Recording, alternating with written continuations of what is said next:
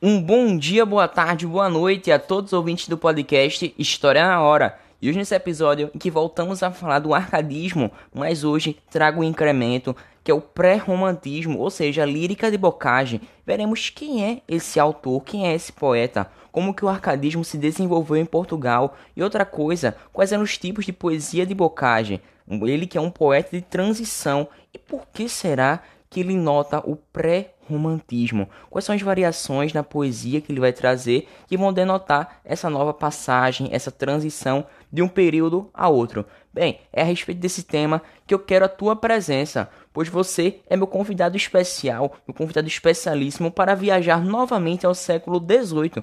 Por que ao século XVIII? Porque é o século das luzes, quando o arcadismo nasce e também chega ao seu fim com o pré-romantismo. Mas bem, você está convidadíssimo para esse podcast e tu serás o meu companheiro. Então vamos nessa, o convite já está feito. Preparemos nossa nave para viajar mais uma vez ao tempo e sairemos do século 21, isso mesmo, nossa atualidade, e iremos para o século 18, quando os portugueses experimentavam o início de um processo de modernização que alavancou o setor econômico, político, social e cultural do país ou seja, os líderes portugueses estavam abraçando projetos de reforma com um progressivo afastamento dessa influência da Igreja Católica, criando assim os liceus laicos e também realizando investimentos em infraestruturas que, em primeiro momento, atendiam os interesses da burguesia e depois elevaram Portugal à altura dos grandes potentes da Europa, ou seja, daquelas potências que estavam crescentes no continente europeu, no velho continente.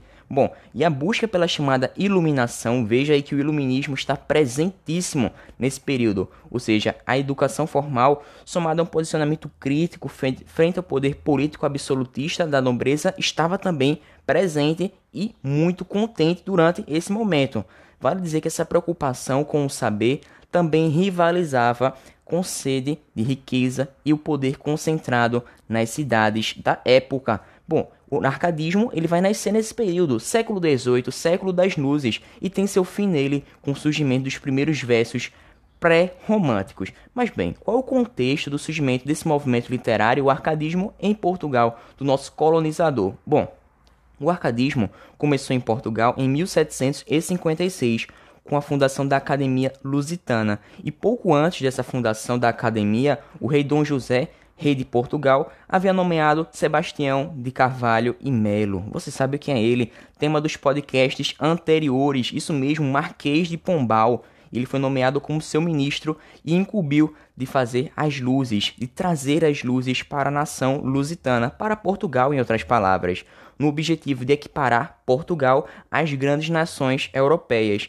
E em 1755 aconteceu um grande terremoto que assolou a cidade de Lisboa, e por conta disto, Pombal utilizou o ouro brasileiro, ou seja, da exploração aurífera, que a gente sabe que tá temos um grande crescimento do ciclo do ouro na colônia mais badalada de Portugal, que é o nosso Brasil brasileiro, e perceberemos que esse ouro do Brasil será utilizado para reconstruir Lisboa diante de todo esse terremoto que atingiu essa capital lusitana. E ele ganhou assim a confiança da população, ou seja, ele ficou munido de força política, e o déspota esclarecido expulsou os jesuítas que dominavam essa área da educação e impediram o avanço intelectual que a época exigia, ou seja, o iluminismo precisava correr, precisava estar alastrando-se por todo Portugal, por toda a colônia, e dessa forma ele promoveu uma reforma.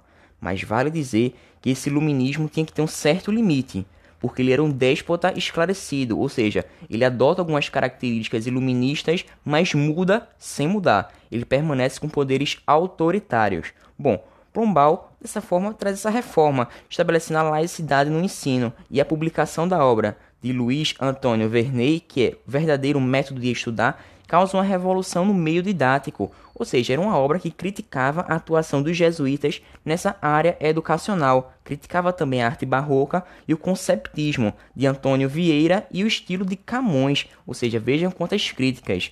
E é nesse contexto de tantas reivindicações e críticas que nasce em 1765 Bocage, ele que também é chamado de Manuel Maria Barbosa do Bocage, e serviu no regimento de Setúbal, a cidade onde ele nasceu, Setúbal, Portugal. E lá ele foi soldado e também entrou para a Marinha Real, sendo assim um admirador de Camões e teve como seu ídolo Camões. tendo assim uma conturbada e intensa presença na vida noturna de Lisboa, assim como seu ídolo.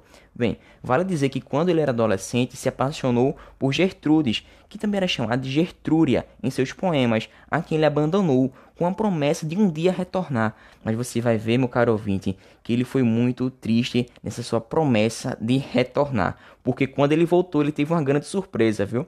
Bom, então aos 21 anos, o poeta embarcou para o Rio de Janeiro e depois para Goa, que é na Índia. E enfadado com essa vida na colônia, ele desertou e seguiu para Macau, onde teve seu fim da carreira militar. E retornando a Lisboa, encontrou Gertrudes casada com seu irmão. Veja que presente grego, veja que coisa.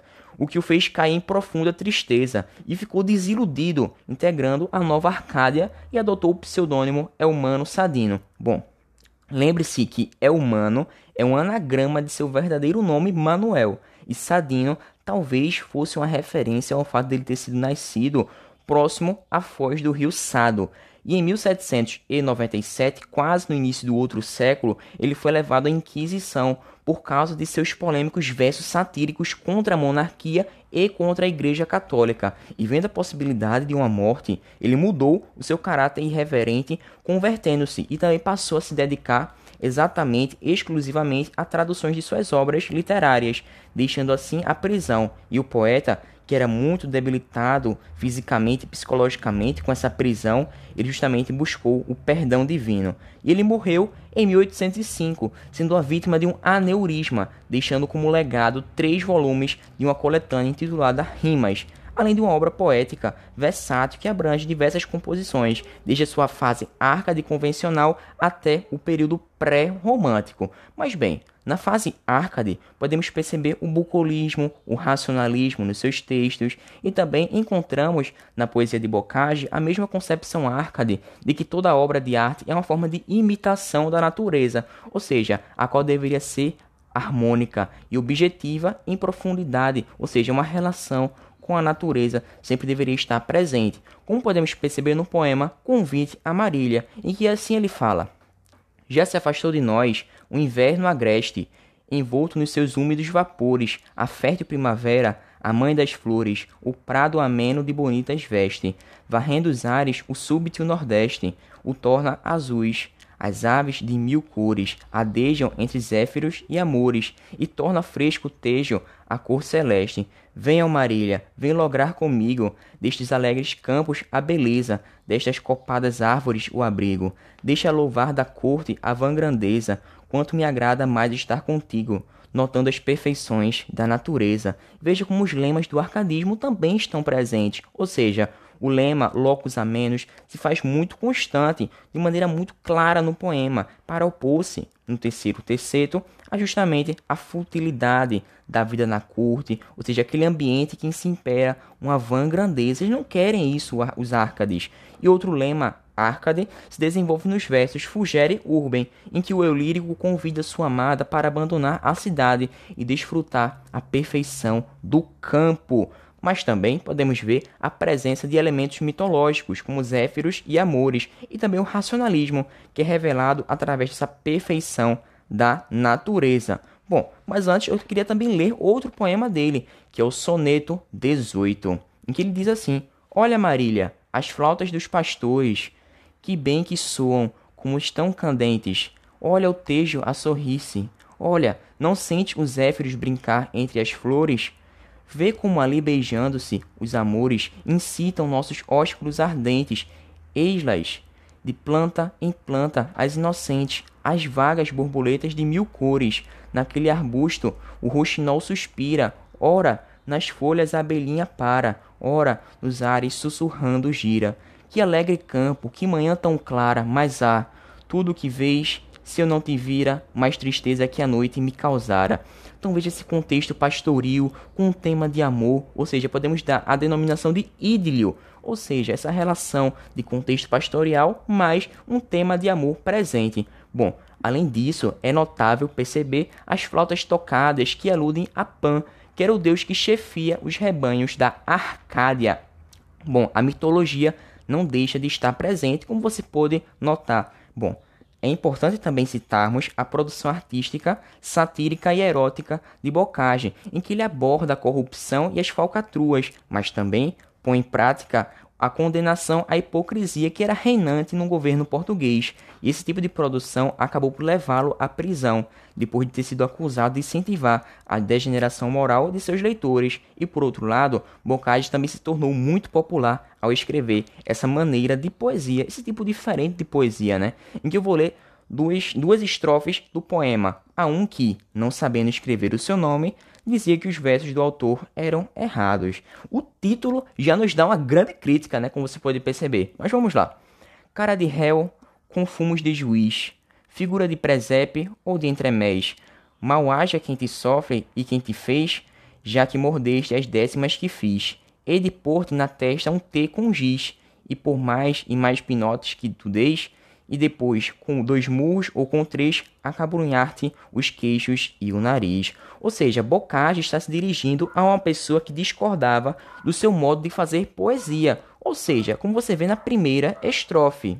E no decorrer desse poema, Bocage critica aquele que denibiu seu trabalho, que manchou a sua obra, dizendo que essa pessoa não tem nada na cabeça, ou seja, tem uma cabeça vazia que não sabe ao menos escrever. Bom, mas na fase pré-romântica, Bocage revela uma intensa subjetividade em que suas obras vão contemplar confissões amorosas, rodeadas de intenso sofrimento. Dessa forma, o tema da morte é constantemente abordado, como veremos no poema Razão Dominada pela Formosura, de autoria de Bocage, e aqui ele vai.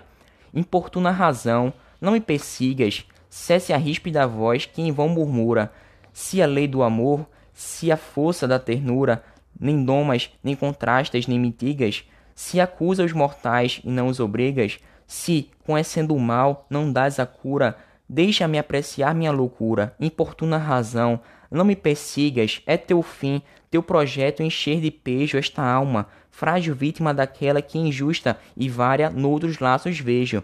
Queres que fuja de Marília bela, que a maldiga a desdém e o meu desejo é carpir, delirar, morrer por ela. Ou seja, o eu lírico revela um desejo de libertar-se desse cerco da razão, importuna a razão, e também ele se dirige a ela e ordena que ela se retire, pois a expressão legítima do amor não permite esse caráter do racionalismo. A gente tem que ter, na verdade, esse subjetivismo, isso na visão desse poeta, agora na fase pré-romântica.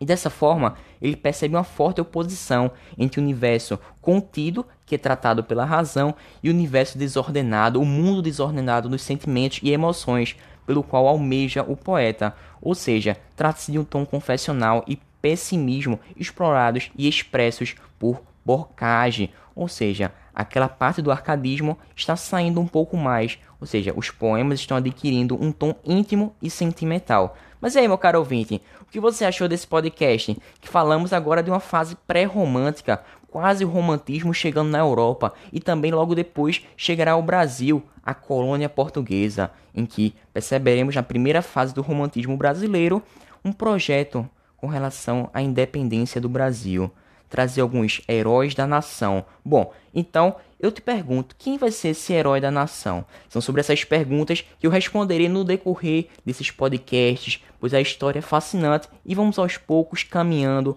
ao longo da chegada da independência no Brasil. Então, muito obrigado, fiquem com Deus, até uma próxima, muito obrigado.